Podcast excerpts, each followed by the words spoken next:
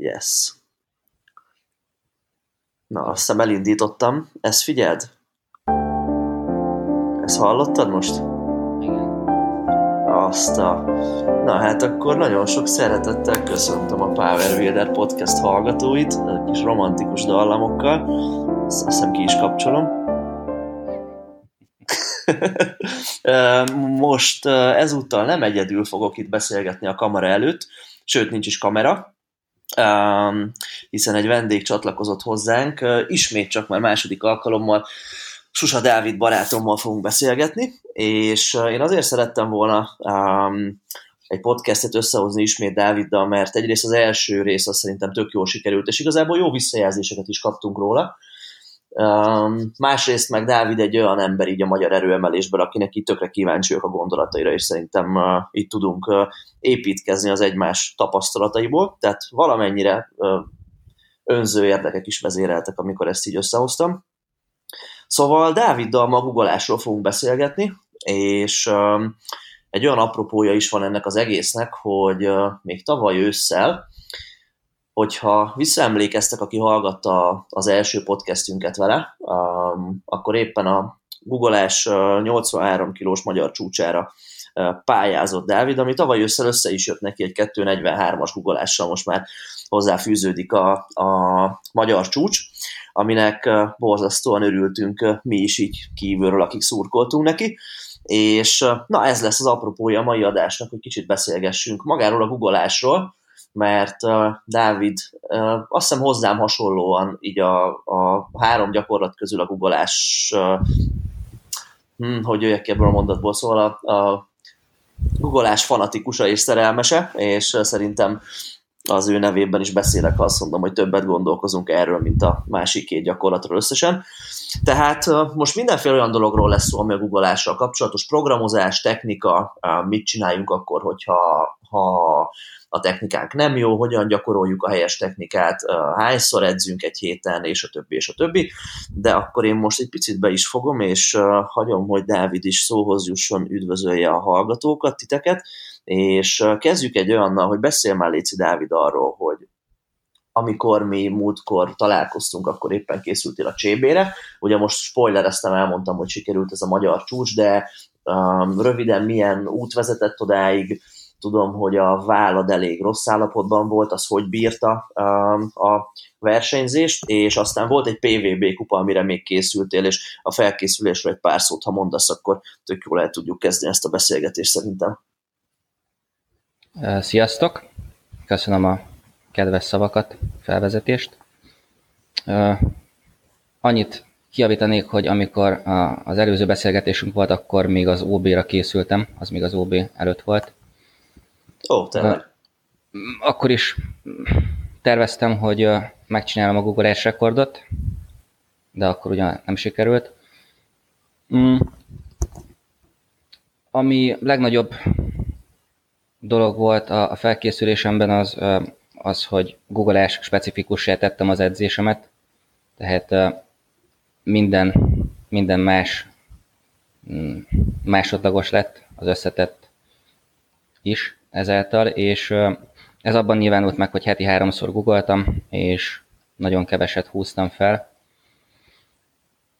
A technikám saját, sajátosságaiból adódóan, hogy említetted a vál problémákat, ez, ez azt is jelentette, hogy a nyomásom is megszenvedte ezt. Az, az után amúgy volt egy rövid időszak, amikor letettem a rekordról, azt gondolván, hogy ezt realisztikusan nem tudom megcsinálni, mert túl nehéz volt nekem 83 kilóhoz közel maradni, és az OB-n 2.25-öt googoltam, 2.32 fél az magas lett, érvénytelen, szóval ott azért elég messze voltam még a 2.43-tól. Mm. Viszont bizonyos okokból nem sokkal Később meggondoltam magam, és eldöntöttem, hogy bármi lesz, megcsinálom. Hogyha a Csébén nem sikerült volna, akkor, akkor a 2019-es OB-ig ugyanúgy maradtam volna 83-as. Mm, az OB és a CB között mm, nem telt el nem telt el túl sok idő, tehát kevesebb, mint fél év. Mm. A, a felkészülésemben nem sok minden változott. Egy-két technikai változtatás, változtatás, változtatást eszközöltem a Google-ásomban, amik, amik segítettek, viszont a felkészülésem, az edzésprogramozásom az, az nagyon hasonló volt az OB-hoz. Ami miatt mégis jobban sikerült az az, hogy a, a, a, a testsúlyom, amivel edzettem, az 83-83 fél kiló volt, míg az OB előtt 86 körül volt, és vízhajtottam. Így, hogy nem kellett vízhajtanom, és, és a versenysúlyomon edzettem, így ez nagyon sokat segített. A, a vár problémák azok, azok még rosszabbak voltak, mint, mint OB előtt, szóval a, a nyomásom az még rosszabb lett.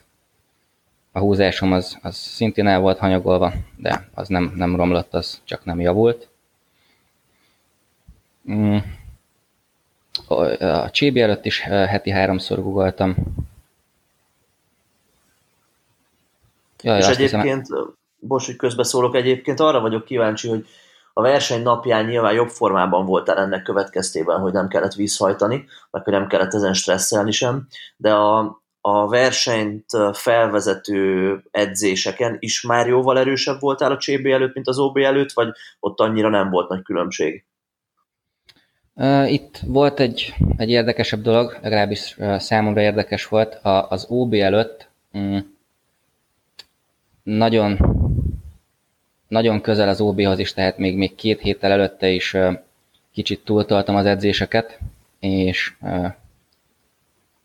le is lettem baszva az edzőm által, úgyhogy a végén ott egy kicsit vissza kellett venni, és a vízhajtáson kívül ez, ez sem volt ideális szerintem. A, a Csébi esetében viszont úgy jött ki a lépés, mert sokáig nem lehetett tudni a verseny pontos dátumát, úgy jött ki a lépés, hogy a megszokott 4 hetes edzésblokkok helyett egy 5 hetes edzésblokkal készültünk a versenyre, és többszörösen figyelmeztetve lettem, hogy ahhoz, hogy ez jól működjön, okosan kell csinálnom, és, és kicsit visszafognom magam. És ebben az öt hétben az, hogy kicsit vissza kellett fognom magam, ez nagyon kifizetődő volt, mert nem, nem túltam túl a dolgokat, hanem meg amúgy az OB felkészülésben eleve is tanulva. Ezt jobban csináltam, és jobban sikerült szerintem a formaidőzítés is, erre még rájött az, hogy, hogy nem kellett vízhajtanom, úgyhogy minden összejött. Gyakorlatilag a, hát már a verseny napján is, de mikor a melegítő részen 70 kilóval googoltam, mert akkor is éreztem, hogy ez, ez az én napom. OB-nál meg azt éreztem, hogy, hogy ez nem. Csak, csak élt túl valahogy. Igen. ja.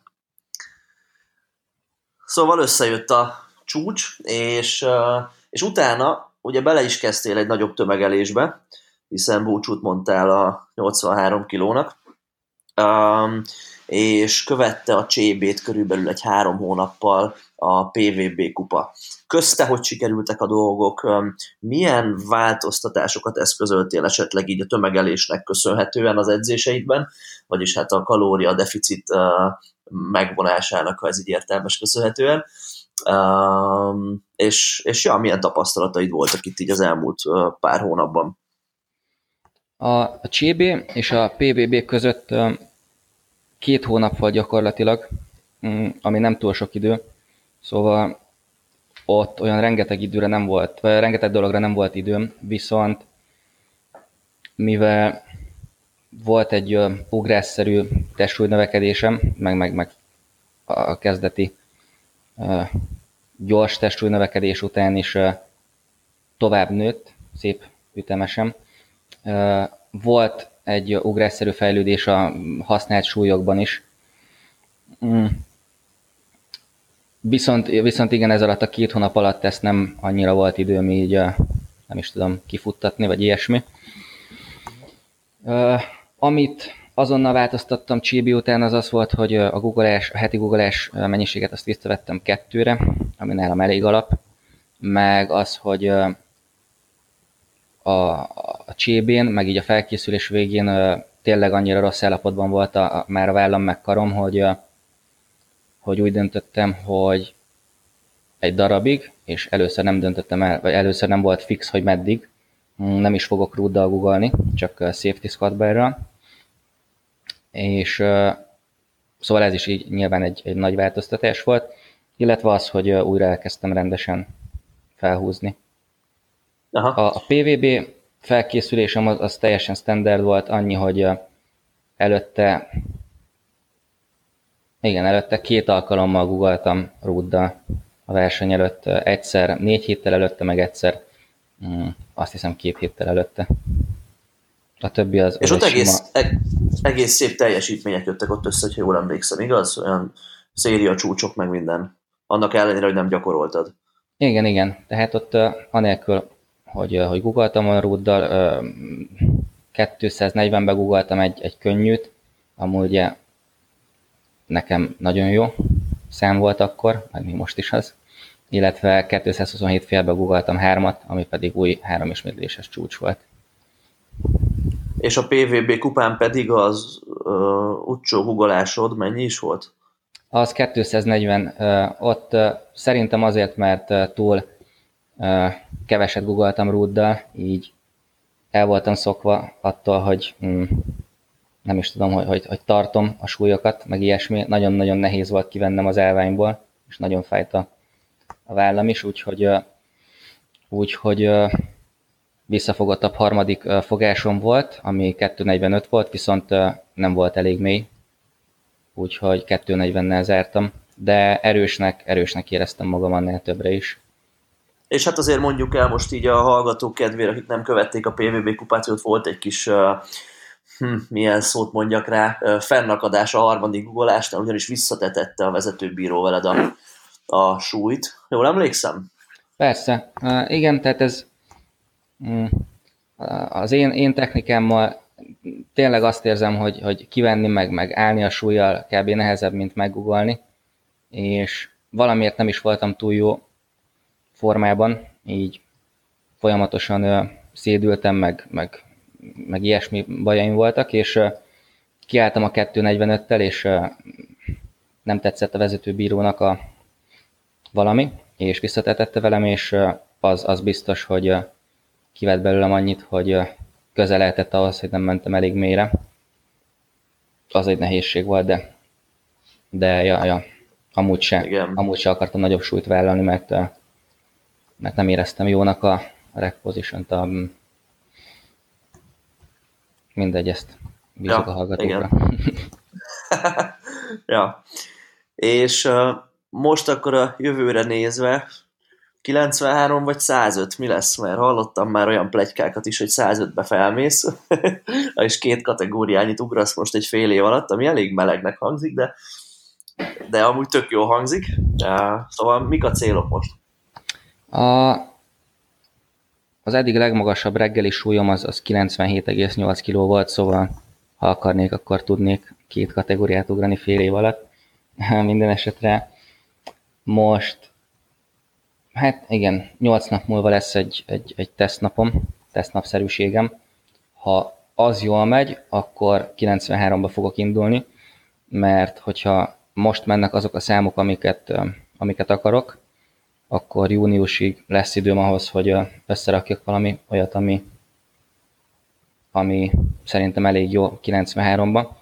Ha nem úgy alakul a tesztnap, ahogy akarom, akkor továbbra is eszek, ahogy jól esik, és ott kötök ki, ahol kikötök. Aha. Szóval Kalóriá... Aha. Kalóriában egyébként mekkora emelést jelentett ez a 83-ba való diétázáshoz képest, hogy most már 97 kiló vagy? Ö, egy darabig még a, a csébi után egy darabig még számoltam a kalóriát, viszont nem olyan sokáig. Tehát egy ilyen 80-80 kiló körül járhattam, és akkor már voltak olyan napok, amikor bőven 4000 fölött tettem, de nem tudom, mm, megmondani, hogy mondjuk mennyivel tudtam volna jobb ütem, vagy nem is az a lényeg, hogy jobb, de így kevésbé gyors ütemben tömegelni, és azt sem tudom, hogy most mennyit teszek, szóval...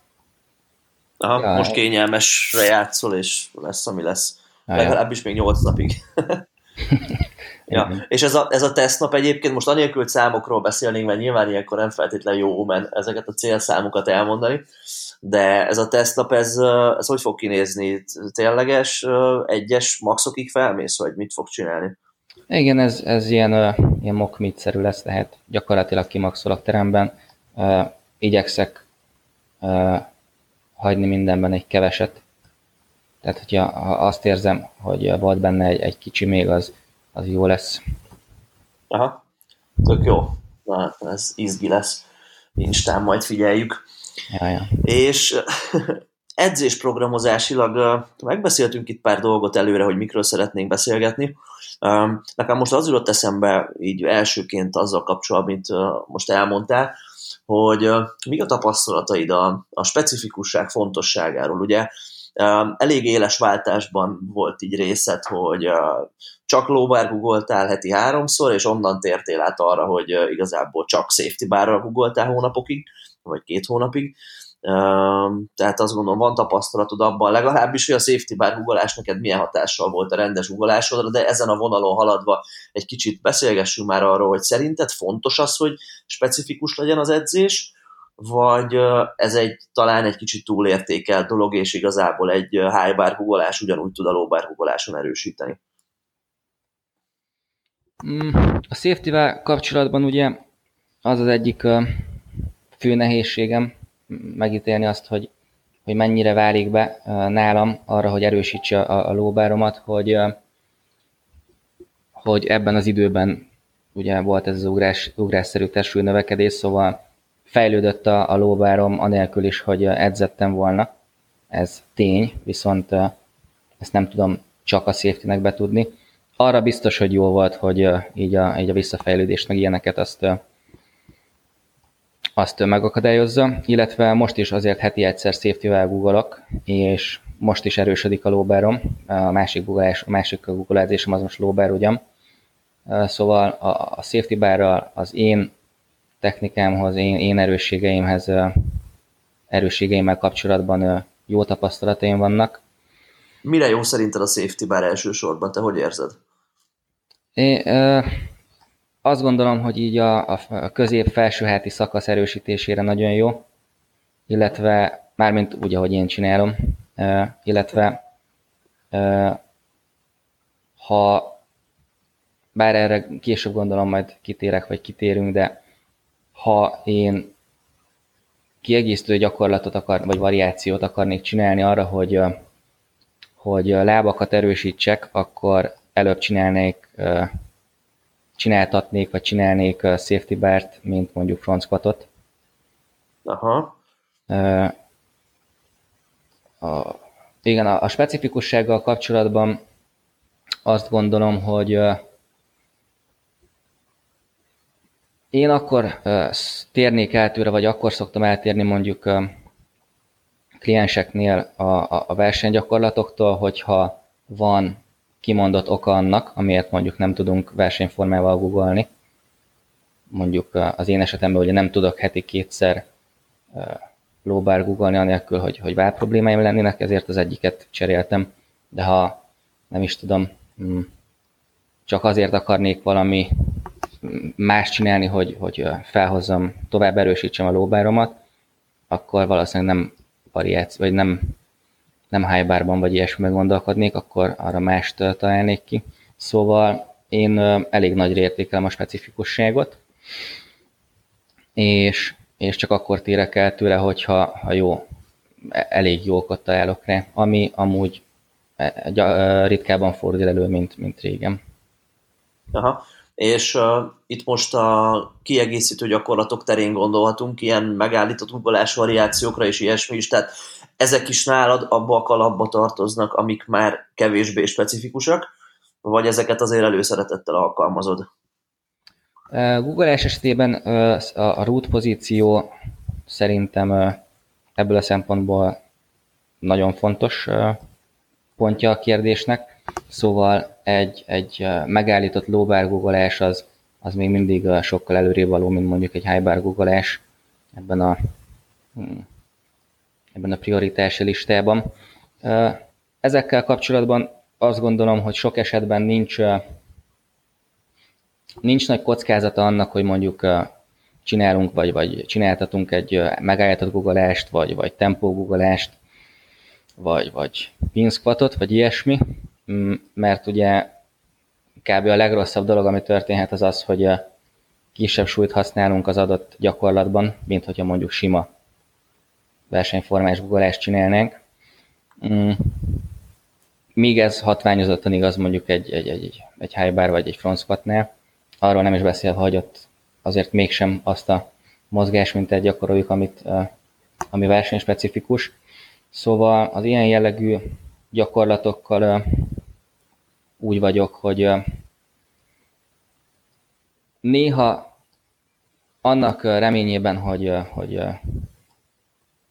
nagyobb eséllyel segít valamiben, ami, amin segíteni akarunk, mint az, hogyha csak tovább erőltetjük a verseny, versenyformát alkalmazom, de ezeket is amúgy ritkábban, mint régen. Aha, értem. Tehát, hogyha arról van szó, hogy van egy uh, kliensed, aki, aki nem szenved semmilyen sérüléstől, vagy nincs semmi korlátozó tényező a lóbárhugolásával kapcsolatban, akkor szívesebben csináltatsz vele mondjuk nehéz három ismétlés lóbárgugolásokat, mint nehéz három ismétlés megállított lóbárgugolásokat, akkor, ha az a cél off-szezonban, hogy a, az erő növekedjen. Igen, igen, abszolút. Tehát, hogyha ha nincs semmi baja, meg, meg tudja tolerálni a... Tehát ezt csak azért mondom, mert nálam például volt olyan, hogy azért használt megállított guggolást az edzőm, Powerlifting to Winter, hogy, hogy korlátozza a súlyokat ugye RP alapú edzésem volt, és nem akarta, hogy a harmadik googleásomon is nehéz súlyra menjek, ezért állított google használtunk, mert az, az korlátozta azt, hogy milyen súlyokra tudok menni. De ha ilyesmivel sem kell számolni, akkor, akkor igen. És szerinted egyébként kisebb terhelést jelent tényleg az, hogyha egy variációból megyünk azonos RPE-jű, azonos ismétléses súlyra, tehát na, hogy most kicsit konkrétabban beszéljek, amit az előbb mondtam, hogyha az, a, az van kiírva edzésre, hogy fel kell menni egy három ismétléses RPE 9-es szériáig megállított guggolásból, az mondjuk lesz x kiló, ha viszont ugyanígy kéne egy RPE 9-es három ismétléses szériáig menni rendes ugolásból, az lesz X plusz 15 kiló. Um, szerinted tényleg van ekkora nagy különbség van a kettő között így idegrendszerileg, izomzatilag akárhogy, vagy nem feltétlenül? Ez nagyon sok dologtól függ szerintem, technikától is, hogy mondjuk az adott embert mennyire terheli meg akár egy állított, vagy akár bármelyik másik variáció a googleásnak. Azt gondol, tehát attól is függ, hogy mennyire megterhelő. Minden esetre azt gondolom, hogy ha nincs kimondottan jó okunk, ugye arra, hogy e, e, egyáltalán használjuk ezt a, az állított variációt, vagy bármilyen másikat, akkor, akkor nem csinálnám. Az, hogy, hogy megterhelőbe, az, az mondom, szerintem elsősorban attól függ, hogy, hogy milyen a technikája, tehát ha például valaki egy gyors googoló, meg, meg kicsit rugózik, meg ilyenek, neki szerintem nehezebb lesz megállított googolást csinálni, mint annak, aki, aki viszonylag lassan, kontrolláltan nem, nem egy ilyen rugózással indítja meg a googolást. Igen, igen. Csak ugye sokan mondják azt, hogy azért érdemes, most a kicsit rátérünk majd lassan az off-szezon edzésre, hogy azért érdemes off-szezonban inkább variációkat használni, mert azok korlátozzák a használt súlynagyságát, és ezért az idegrendszerre is kisebb terhelést rónak. Én igazából ezzel annyira nem értek egyet, tehát nekem személy szerint nem érzem azt, hogy kisebb terhelés lenne egy nehéz megállított guggolásig menni, így idegrendszerileg, mint egy nehéz rendes guggolásig menni. Te így a saját edzésedben hogy érzed ezt, vagy neked mi a tapasztalatod erről? Hmm.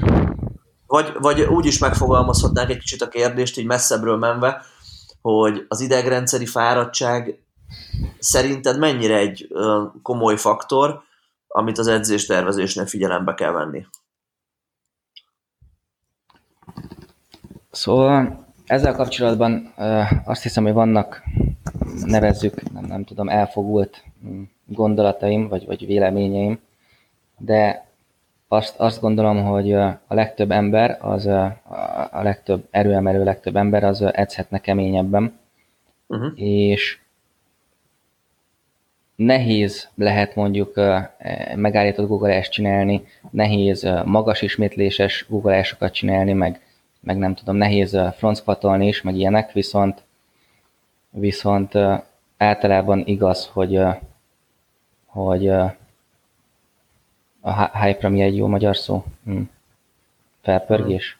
Felpörgés mondjuk, ja. Ja, ja, szóval, hogy ezeket a, a gyakorlatokat mi ugyanakkor jellemzően alacsonyabb mértékű felpörgéssel csináljuk, és szerintem a, én ezt látom, meg, meg ezt gondolom magamon is ezt tapasztaltam az évek során, hogy szerintem az, hogy az a képességünk, hogy, hogy kihozzuk magunkból a legtöbbet, és ezek most ilyen mentális dolgokra vonatkoznak, az,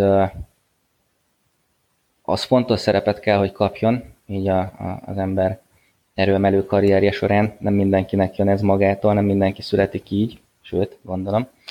És az, hogyha ha off-szezonban, vagy, vagy bármikor máskor ezeket a gyakorlatokat csináljuk, ez, ha úgy nézzük, akkor mind-mind elvesz abból az időből, amit arra fordíthatnánk, hogy igenis próbára tesszük magunkat, és igenis erőltetjük magunkat.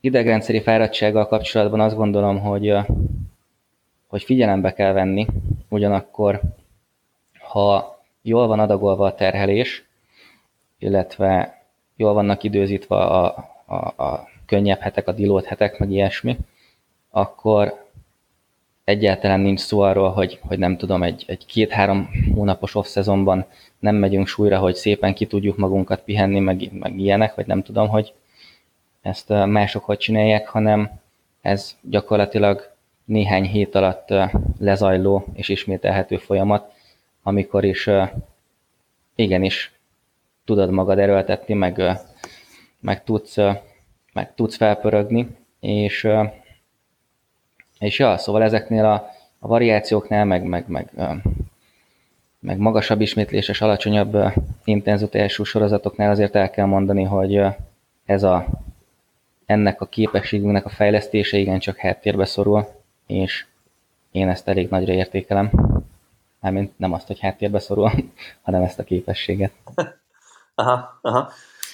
Igen, az jutott eszembe most, hogy beszéltél közben, hogy még egy ilyen, nem tudom, 5-6 éve lehetett olvasni egy csomó ilyen old school edzőtől azt, hogy ha egyszer húzol egy kicsit nehezebbet, akkor az már az idegrendszeredet úgy le tudja fárasztani, hogy három hétig abból regenerálódsz, meg ilyesmi. Biztos te is találkoztál ilyen, ilyen idézetekkel, és az igazából szerintem a legnagyobb hülyeség így, így már azt gondolom, mert tényleg, ahogy te is mondod, azért azt mondod, hogy néhány hét alatt az ember uh, készen tud állni ismét a csúcs teljesítményre kvázi, vagy legalábbis egy normál teljesítményre, ami elvárható egy átlagos napon. De ez a néhány hét, ez valószínű, hogy maximum egy-két hét az, az én tapasztalataim szerint. Sőt, nagyon sokszor van olyan, hogy azt gondolja valaki, hogy na most aztán nagyon nehéz edzés volt, és kiégette az idegrendszerét, meg ilyesmi, és két-három nap múlva már ugyanúgy oda lehet állni, és, és, és lehet teljesíteni. Tehát szerintem ezt, ezt sokan egy kicsit túl értékelik az idegrendszer fáradtságának a szerepét, pláne, hogy nagyon sokszor előfordul olyan is, és ebbe is kíváncsi lennék a tapasztalataidra, hogy az ember olyan, úgy meg van terhelve, és már a programnak, a, vagy az adott edzésblokknak az x hetén jár, érzed azt, hogy már olyan fosabb a közérzet, és, és és úgy, úgy nincs olyan nagy edzéskedv, van egy kis általános izomláz, fájások, mit tudom én, és úgy gondolod, hogy na most lehet, hogy szarul fog menni amiatt az edzés, és akkor jön egy kurva jól sikerült edzés. Um, tehát én, én nagyon sokszor tapasztaltam ilyet, sőt, én olyat is tapasztaltam sokszor, hogy vagy egy általánosságban mondva, hogy akkor megy sokszor jobban az edzés, hogyha egy pici fáradtság van a rendszerben. Hogyha nincs fáradtság, akkor nekem a legtöbbször nem megy olyan jó, mintha érzem azt, hogy van egy, egy olyan, egy olyan általános szintű fáradtság, ami inkább, mintha abba segítene, hogy olyan feszesebb legyen, minden olyan, olyan kevésbé érezzem, hogy nyomasúly, mert hozzá vagyok szokva, hogy nyomasúly. Na nem tudom ennek a résznek most tehát ebből most hogy tudok kérdést csinálni, amit elmondtam, de te mit tapasztaltál ezekkel kapcsolatban?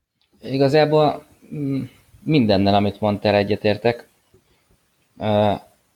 Azt hiszem a múltkor is mondtam hogy a másik beszélgetésben, hogy négy hetes edzésblokkjaim vannak, és nálam a harmadik hét az már úgy néz ki, hogy kezdem érezni ennek az általános fáradtságnak a jeleit, és a, a negyedik heten, héten pedig, pedig ja, már tényleg azt szoktam érezni, hogy, hogy illetve ezt úgy mondom, hogy mert most már ismerem ezeket az érzéseket, szóval tudom azt is, hogy mi, mi, mit várjak tőle, mire számítsak, de amíg kiismertem ezt a, ezt a rendszert, addig, addig többször volt olyan, hogy nem voltam benne biztos, hogy mondjuk a következő edzésemet normálisan meg tudom-e csinálni, a, ez az ilyen fáradtságjelzések miatt, de valójában, hogyha ha jól vannak adagolva a dolgok, jól van belül a, a, a terhelés mennyiség, akkor ja, ennek ellenére gyakorlatilag csúcs teljesítményhez közeli állapotban van az ember. Mm. Szóval ezt én is úgy gondolom, hogy hogy az egyáltalán nem baj, hogyha ezeket, ezeket érzed, vagy, vagy, vagy érzi az ember, és azt is én is úgy gondolom, hogy sokszor, amikor, amikor teljesen kipihentnek érzed magad, meg, meg úgy vagy vele, hogy na most minden jó lesz, akkor tartasz még ott, hogy még nem elég magas az edzettségi szinted ahhoz, hogy, hogy tényleg jó teljesítményt tud leadni. Uh-huh. Igen, igen, én is ezt tapasztaltam. Te figyelj, és amikor azt mondod, hogy a, hogy a legtöbb póveresre igaz az, hogy keményebben is edzhetne, mint ahogy most edz, az alatt mit értünk, hogyha most egy picit áttérünk arra, amiről szerettünk is volna beszélgetni, hogy off-szezonban mennyire érdemes súlyra menni. Milyen RPE-jű szériákat szeretsz te a klienseidnek, klienseidtől kérni? Milyen gyakran vannak akár 85-90 százalék körüli intenzitások? E, tehát ezekről hogyan vélekedsz? Mit jelent az, hogy keményen, keményebben kell megtanulni dolgozni sokaknak? Ja, ja, azt itt megemlíteném, de csak így apróságként elfelejtettem az elején mondani, hogy az is egy elég nagy változtatás volt a, a, a saját programozásomban, hogy nem használok RPL-ket. Aha. És a legtöbb kliensemnél sem használunk RPL-ket.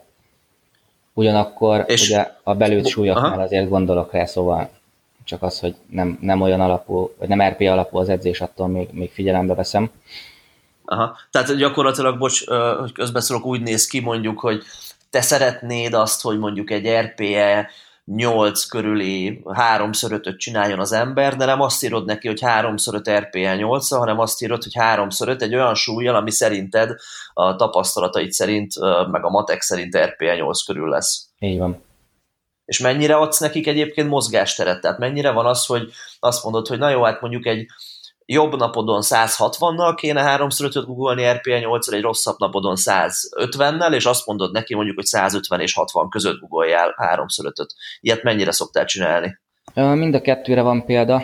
Mm, embertől is nagyon függ. Van, valakinél úgy van, hogy, hogy nem hagyok mozgásteret, olyan, tehát mm, olyan súlyok vannak megadva, amik biztos, hogy mennek még egy rosszabb napon is, és ha többször van rosszabb napja, vagy, vagy azt veszem észre, hogy nem, nem a megfelelő tendenciákat látom, akkor uh, adjust, um, um, ja, akkor változtatok valamit. Változtatok ja. a, valamin, uh, amitől, amitől javulást várok, vagy pedig akkor elkezdjük használni ezeket a, ezeket a um, súlytartományokat, vagy, vagy, vagy ilyesmiket. Uh, akiknél meg használok, ott, uh, ott általában inkább az az oka, hogy uh, vannak, akik egyszerűen igénylik azt, hogy pont az az, hogy, hogy tudjanak gyakrabban súlyra menni, meg nehezebb sorozataik legyenek, és sokszor úgy vagyok vele, hogy e, ez belefér az adott időszakban, viszont nem, nem vagyok biztos benne, vagy nem lehetek biztos benne, hogy ennek milyen keretei vannak az adott időszakban, és akkor ezt a, a lifterre bízom. Ezt inkább Aha. azoknál használom, akik azért kicsit jobban ismerik már magukat. Igen, igen, én is egyébként ugyanígy csinálom. Aha, és, és akkor, hogyha RPR-rel kicsit fordítjuk a kérdést, vagyis visszakanyarodunk az eredeti kérdéshez, milyen nehéz szériákat szeretsz látni off-szezonban googolásból az emberektől? Mondjuk egy heti nehéz googolónapon, a heti legnehezebb googolónapon. Igen, illetve kérdezted ezt a mm, dolgot is, hogy uh, mit értek az alatt, hogy, hogy lehetne keményebben edzeni. Aha, igen, uh, igen. És ezt is valamennyire, vagy nem is az, hogy valamennyire, hanem elég erősen ehhez lehet kötni. A lényeg az, hogy az RPL-ben ugye az a, az a tréfás, hogy az, hogy milyen, milyen felpörgéssel csinálunk egy sorozatot, az, az ég és föld különbségeket tehet két, két kivitelezés között, és az edzések nagy része nem kell, hogy, hogy bukáshoz közeli legyen, tehát hogy magas RPE-vű legyen. Kérdezted ugye 85-90 százalék, meg ilyesmi. Azoknál a, a, az embereknél, akiknél alkalmazok top tehát egyismétléseket edzésen belül, ott azok nyilván ilyen intenzitások körül vannak, és sokaknál off-szezonban is ez ugyanúgy megmarad, használjuk, én is használom. Mm. Viszont ugye ezek sem olyan magas RPE-jű egyismétlések, hiszen nem, nem 95% fölött vannak például, vagy ilyenek, hanem általában 90% körül, ahol is a legtöbb ember mondjuk tud googolni azért a 3-4 ismétlést, vagy kettő, hogyha 90% fölött vagyunk már, de az, az inkább az edzésblokk vége felé van. Tehát az edzések nagy része az, azt mondanám, hogy azért RPA 6-8 között van, tehát a 7 az egy ilyen elég ideális így az ilyen építkezősebb időszakokra, meg ilyesmi. Viszont amit miatt mondom azt, hogy, hogy a legtöbben szerintem edzhetnének keményebben, az az, hogy mm, tehát magamat fogom felhozni példának, és nem azért, hogy mm, azt hangoztassam, hogy én milyen jól csinálom, vagy ilyesmi, de szerintem erre elég jó példa vagyok. Nekem egy, egy átlag RPL 7-es googleásom szerintem magamhoz képest, ezek nem, nem összehasonlítható dolgok, de magamhoz képest nagyobb felpörgéssel zajlik, mint sok embernek mondjuk egy adott edzésblokkjában a legnehezebb Lifetime PR googleás sorozata. És Aha. ennek az az egyszerű oka van, hogy ezt elég régóta gyakorlom, ez egy elég fontos része volt az én fejlődésemnek, és elég jól tudom ezt már használni. És a, a, a klienseimnél úgy próbálom mm, ezt szintén elérni, hogy gyakrabban, tehát az adott ember lehetőségeihez, meg, meg edzettségi szintjéhez, stb. képest gyakrabban kapnak olyan sorozatokat, de sokszor erre előre is felhívom a figyelmüket, vagy próbálok erről beszélni velük, hogy hogy készüljenek egy-egy napra, vagy egy-egy hétre, vagy egy-egy blokkra, vagy ilyesmi mentálisan. Gyakrabban találkoznak olyan sorozatokkal, ahol el van várva, hogy kicsit magasabb szintű felpörgéssel végezzék. Mm. Valakinél ezt nem, nem tudom, max rep sorozatok formájában csináljuk, valakinél tényleg csak így mm, úgymond megbeszélés alapján, valakinél egyszerűen úgy, hogy nehéz a súly, és muszáj, hogy, hogy oda tegye magát, különben, különben szar lesz. És na igen, szóval arra akartam kiukadni, hogy azt látom sokszor, hogy akár az RP alapú edzésnél, akár, akár nem, hogyha hogy túl azt még miatt ezt befejezem, hozzátenném, hogy nyilván nem vagyunk egyformák, szóval a felpörgés alatt sem azt értem, hogy hogy csapkodjon meg, kiabáljon az ember, hanem mindenkinek a maga módján az, ahogy, ahogy mentálisan kihozza magából a legtöbbet. Valakinél ez ugye csak koncentráció vagy ilyenek, de de szerintem ezt mindig lehet magasabb szintre emelni, és erre törekedni kell, és ha például RPA 7-es vagy RPA 8-as sorozataid vannak, és nincs megadva súly, akkor ha egy kicsit push, um, erőltetni akarod magad, akkor igen, és megteheted azt, hogy egyik-másik sorozatra jobban felpöröksz, és az, az RPA 8-as sorozat ez a felpörgés nélkül lehet, hogy nem RPA 8 lenne, hanem több, de hogyha ez már elég jól megy, akkor RPA 8 marad, mégis egy nagyobb súlyon csináltad, mégis kicsit többet hoztál ki magadból, és, és ja, szóval ez szerintem olyan, amire, amire ahhoz, hogy az ember ezt, ezt a mentális képességét fejlesz amennyire tud törekedni kell, és nem halunk bele abba, hogyha ez néha kicsit elcsúszik, és mondjuk RPA 8 helyett 9 lesz, pont az előbb említett idegrendszeri fáradtsággal kapcsolatos beszélgetés miatt. Szóval szerintem amíg, amíg nem nagyon erős az ember, vagy pedig nem minden második sorozatban követsz ilyen idézőjeles hibákat, vagy ilyenek, addig ennek a legtöbb esetben amúgy nincs túl nagy ára. Itt még hozzátartozik, hogy vannak azért tényezők, amik ezt befolyásolják, például diéta alatt, meg ilyesmi, erre jobban kell figyelni, mint amikor, amikor nem diétázik az ember meg ilyesmi, de mm, nagy általánosságban véve szerintem, illetve nagy általánosságban véve ez egy, ez egy olyan jelenség, amit én látok. Aha. Nagyon érdekes, hogy ezekről beszélsz, mert nekem tök sokat változott az elmúlt, hát nem is tudom, egy-másfél évben az elképzelésem erről az egész témáról. Én azt mondtam még egy-egy-másfél éve, hogy off-szezonban mindenkinek meg kell tanulni higgadtan edzeni, és olyan súlyokat használni, és úgy oda menni a rúd alá, hogy egy mondjuk tízes skálán maximum 3-4-es szintű rápörgést produkálva, mert ugye abba egyetértünk, hogy minél nagyobb a rápörgés, annál nagyobb regenerációs költségei vannak egy-egy szériának. És ezen, a, ezen az analógián haladva, hogyha megtanul az ember off-szezonban higgadtan edzeni, Egyébként én hallottam olyanokról is, akik direkt olyan zenére edzenek off ami nem pörgeti őket, és direkt beszélgetnek a szettek között többet, vagy mit tudom én, tehát hogy, hogy, hogy erre a külső körülmények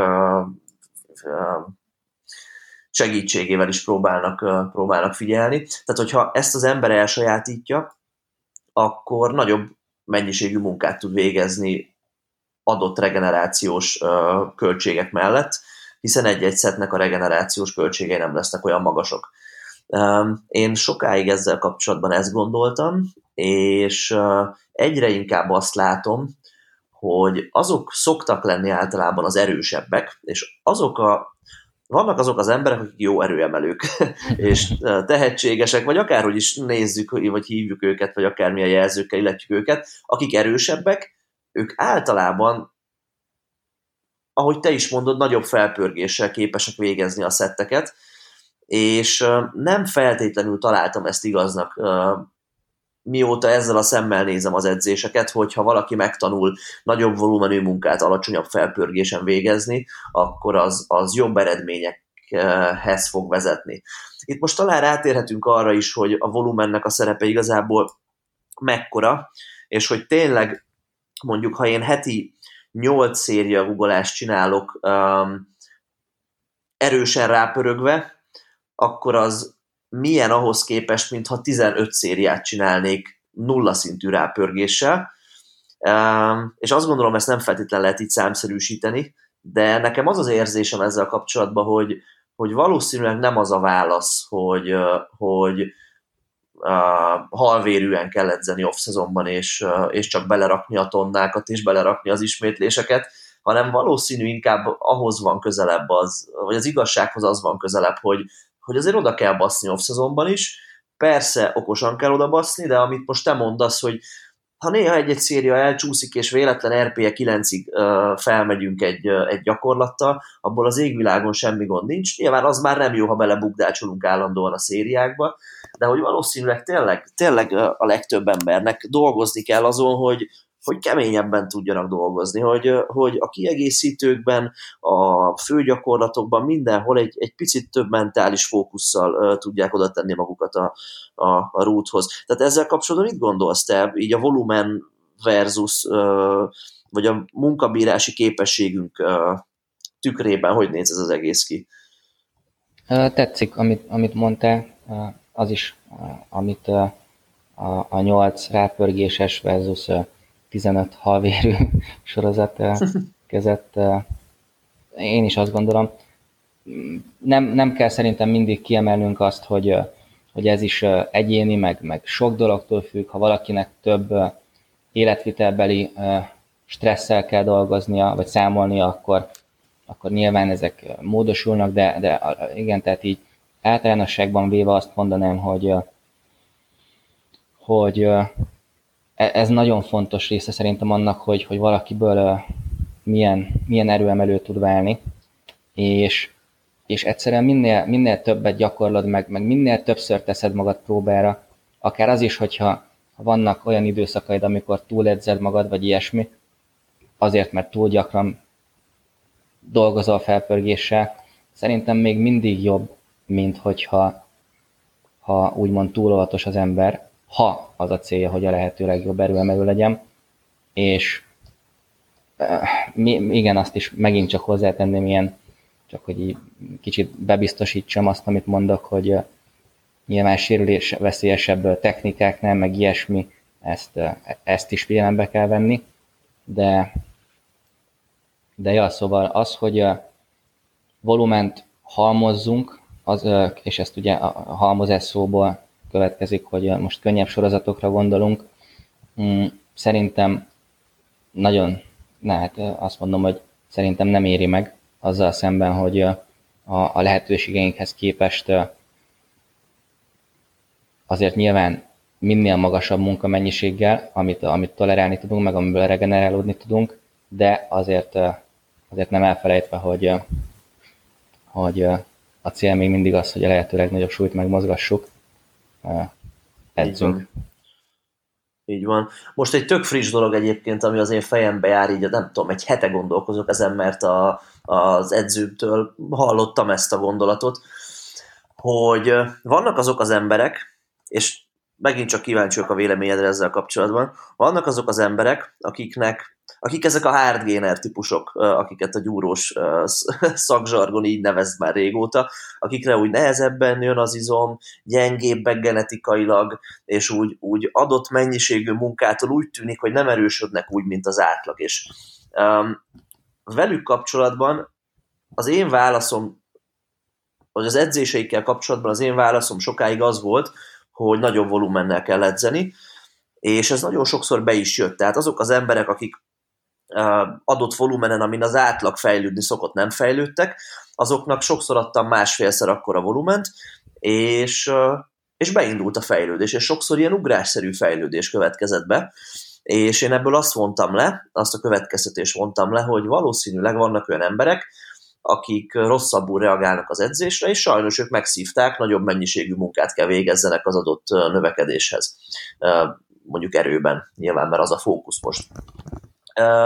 Viszont ezzel kapcsolatban egy olyan más megvilágításba helyezték nekem ezt a témát, ami nagyon sokat gondolkodom, hogy valójában ezek az emberek, akik ilyen hardgainer típusúak, ezeknél az embereknél nem az a probléma, hogy kevés nekik a volumen, hanem az a probléma, hogy ők általában vagy nem tudnak, vagy nem szeretnek keményen dolgozni, és sokszor eladják azt, hogy eladják neked, mint edzőnek, hogy az a széria már RPE 7-es volt, holott, hogyha egy max repet csináltatnál velük az adott súlya, lehet, hogy tudna még 8 ismétlést csinálni az adott széria, na, az adott ismétlés számon felül. Tehát RPE 2 volt magyarul csak az adott széria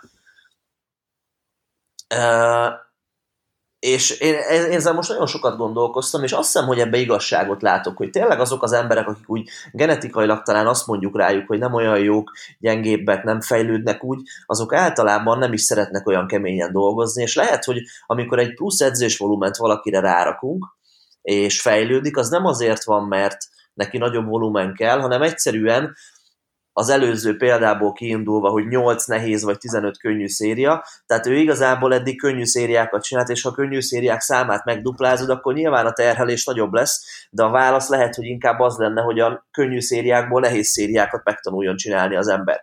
Mit gondolsz erről? ja, ja, megint csak azt tudom mondani, hogy én is egyetértek ezzel.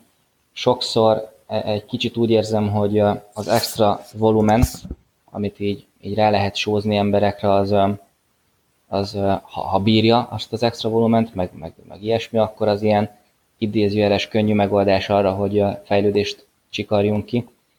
Nincs is ezzel amúgy baj, úgy, úgy összességében, de, de ja, azt, azt a következtetést nem vonnám le, vagy nem is szoktam levonni sok esetben, hogy na akkor azt jelenti, hogy neki már pedig magas volumen kell.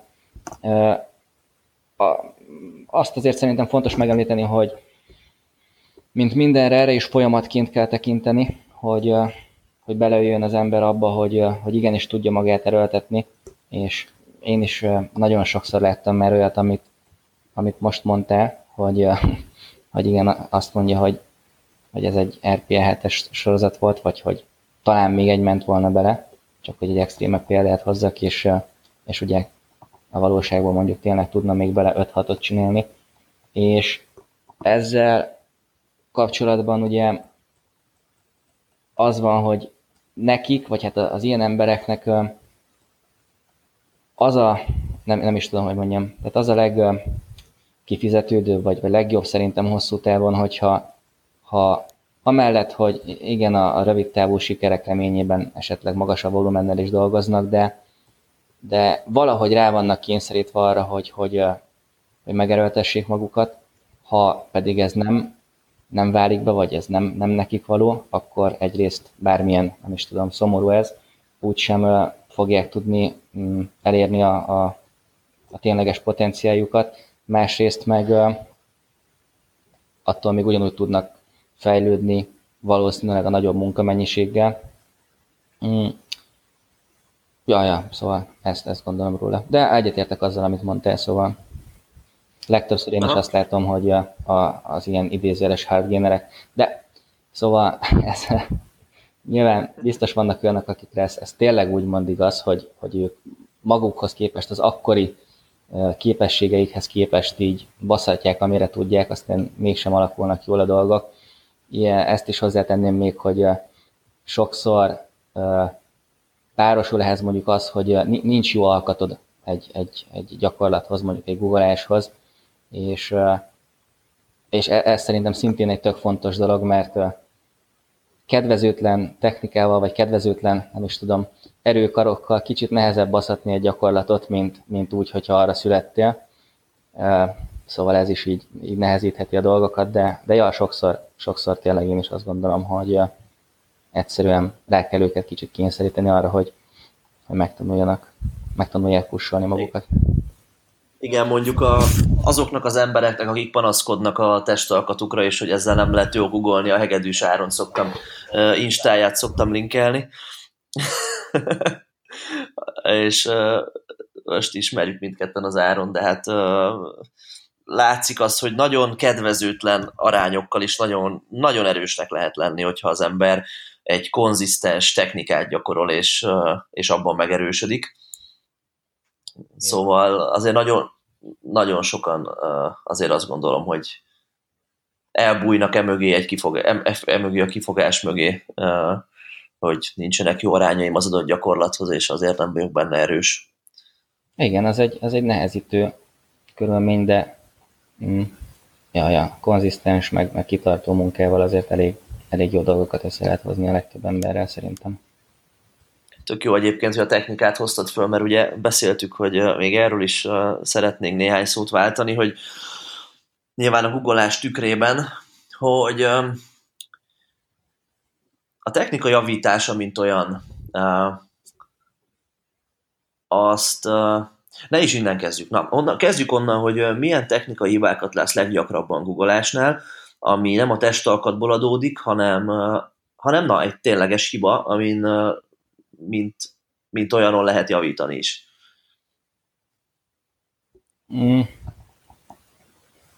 Hát azoknál, akik nem, nem túl gyakorlattak még, vagy, vagy nevezzük őket kezdőknek, ami azt szerintem az egyik elsődleges dolog, hogy a törzs feszítésük az, az lehetne jobb, ami ugye technikához kapcsolódik. A másik az, hogy nem fektetnek elég nagy figyelmet arra, hogy egyensúlyban maradjanak, tehát hogy a mozdulat minden részén a talp középvonala fölött mozogjon a súly, és előre-hátra helyeződik a súlypontjuk gyakorlat során.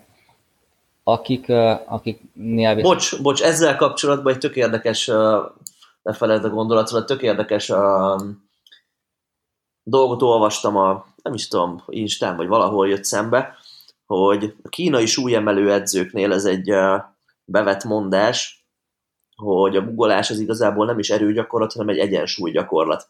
És szerintem ez tök jól jelképezi azt, hogy ez mennyire fontos. Nyilván erőgyakorlat, de hogy na, érted, mit akarok ja, ezt ja, ja. mondani? Igen, érdekes gondolat, ja. meg, meg nem egy rossz dolog szerintem.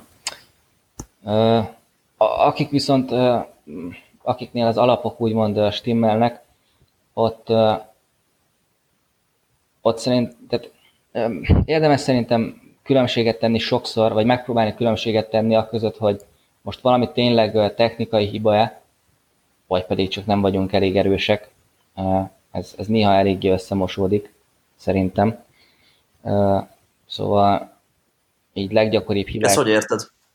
Hát például úgy, hogy ha mondjuk egy googleás során bejön valakinek a térde, akkor mi, a, mi az első gondolata az embernek az, hogy mm, nem, nem tud rútolni, nem tudja helyesen, hogy mondod azt magyarul, elfejeddel rútolni? Hát, ja, nem elég stabil a talpa, vagy... Igen, szóval nem, igen, nem, nem, talán, elég, igen, igen. nem elég stabil a lábfejed, vagy talpad, vagy bokád, és onnan, onnan indul ez az egész, vagy a, a csípődnél nem csinálsz valamit jól, vagy a farizmodnál, vagy ilyesmi, vagy pedig egyszerűen gyenge vagy, és ahogy a hátsó mozgásláncodra hárul a, a meló, amiatt ugrik be a, a térded. Ugye ezt így szerintem a legtöbb esetben nem, nem lehet megmondani kapásból, hanem utána kell kicsit járni, meg ilyesmi.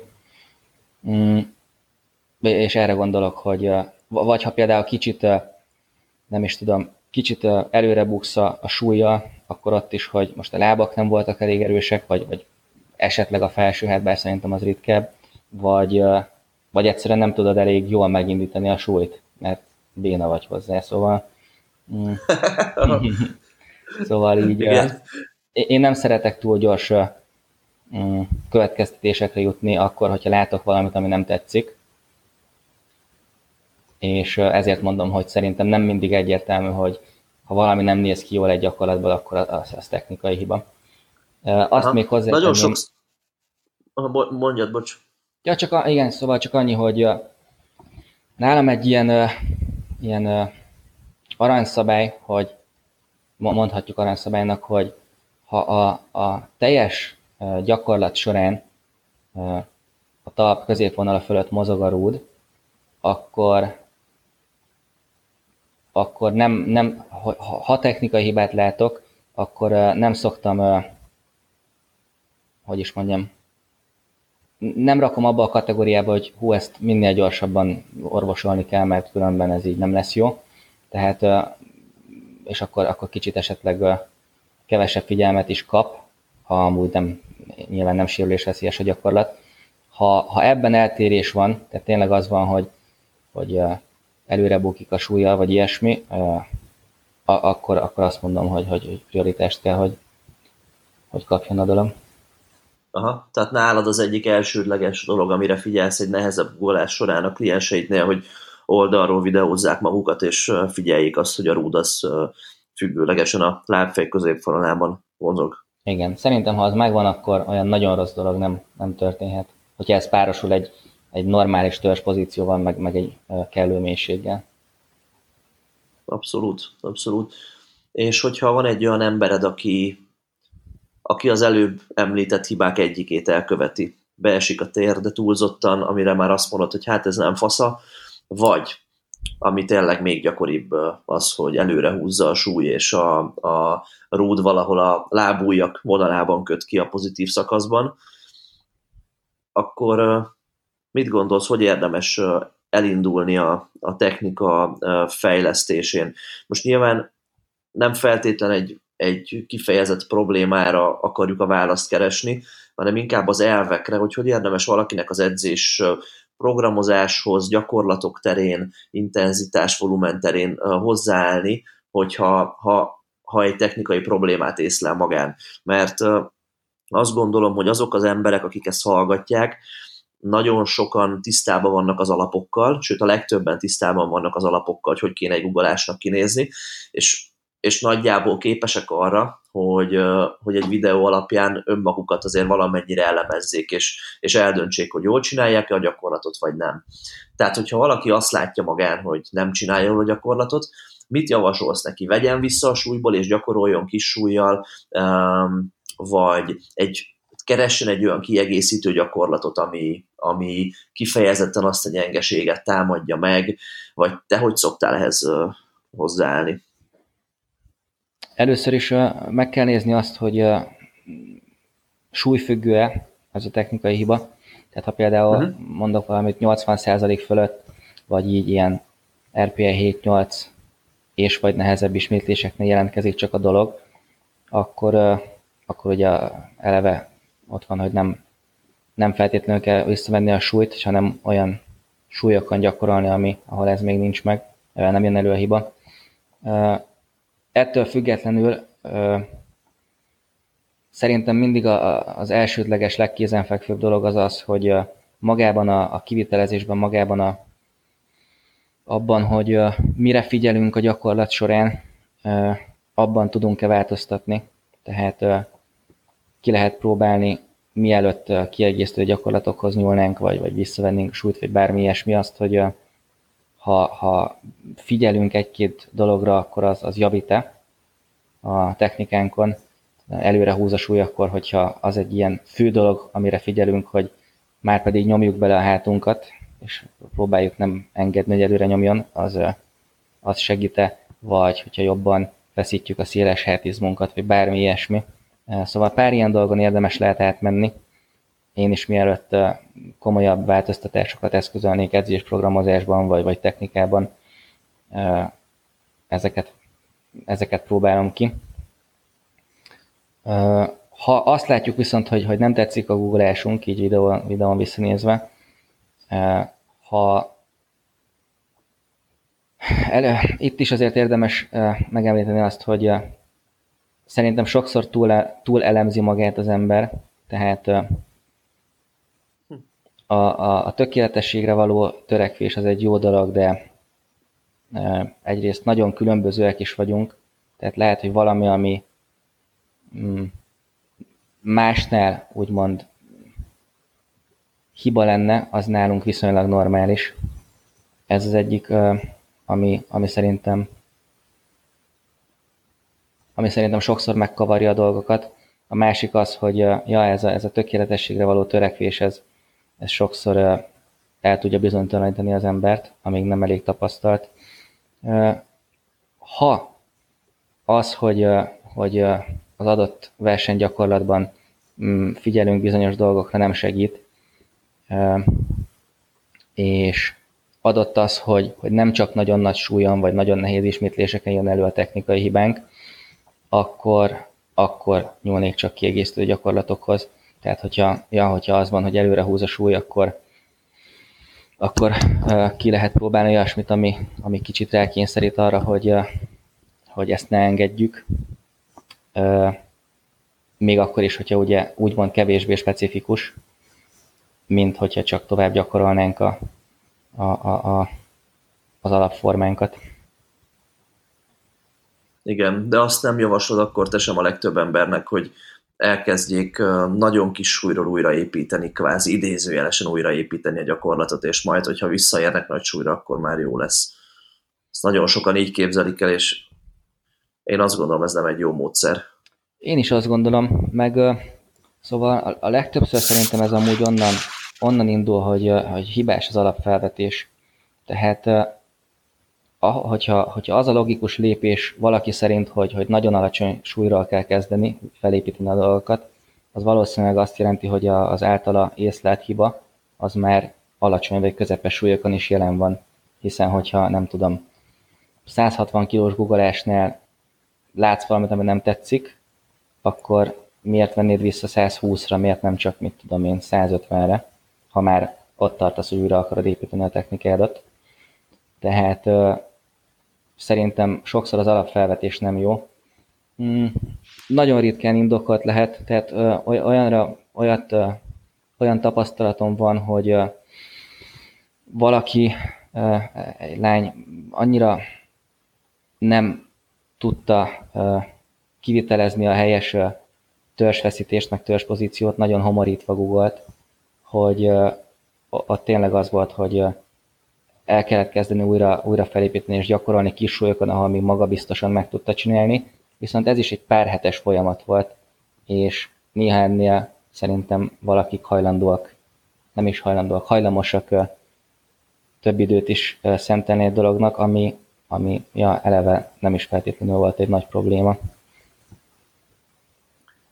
Igen, ezzel tökre egyetértek. Nagyon sok olyan ember van, aki, aki túlságosan a tökéletességre törekszik a technika, amikor a technikáról van szó, és, és elfelejti azt, hogy igazából erősödni kell elsősorban, és nem a tökéletes technikát hajszolni, mert valószínűleg nagyon sokszor a, az erősödés folyamányaként fog a technika is fejlődni. Igen, ez, ez abszolút igaz. Meg néhány ilyen alapkérdés, ugye, hogy hogy fájdalmat okoz az adott technikád, és azért akarsz rajta változtatni, vagy az általad hibának vélt dolog miatt érzed magad mondjuk gyengének, vagy gyengének a mozdulat egy adott szakaszán, meg ilyenek, szóval ezeken végig lehet menni, de, de szerintem többször megoldás az, hogy, hogy erősödni kell, mint az, hogy nagy változtatásokban gondolkozik az ember. Így van. Na, szerintem ez egy szép végszó volt most a kis beszélgetésünknek. Levezettük azt most egy óra, hét percen keresztül, hogy igazából erősödni kell, és keményebben dolgozni, és akkor minden fasza lesz. Jó van. Köszönöm szépen, Dávid, hogy beszélgettünk, nagyon élveztem, meg szerintem a hallgatóknak is tökre tanulságos volt hogyha addig így a nagy publikum előtt nem beszélnénk, akkor így az egész PVB csapat nevében sok sikert kívánok majd a tavaszi versenyszezonra, és annyit, annyit mondjál már még el a hallgatóknak, hogy ha szeretnének tőled kérdezni, vagy az edzői szolgáltatásaidat igénybe venni, akkor hol találnak meg így Instán, Facebookon? Facebookon Susa David, Instán pedig David Susa 83, mm, mindenre válaszolok. Mindenre? Szóval, igen, na jó, ezt igen. lehet, hogy nem gondoltam át. Úgy mondom, hogy... Na, akkor ír, eddig, írjatok Dávidnak bármilyen témában. Amivel eddig fordultak hozzám, azokra válaszoltam. Jó van. Köszönöm szépen, figyelj, még rakok egy ilyet. Oh yeah! Köszönjük, hogy itt voltatok, tartsatok velünk legközelebb is, sziasztok! Sziasztok!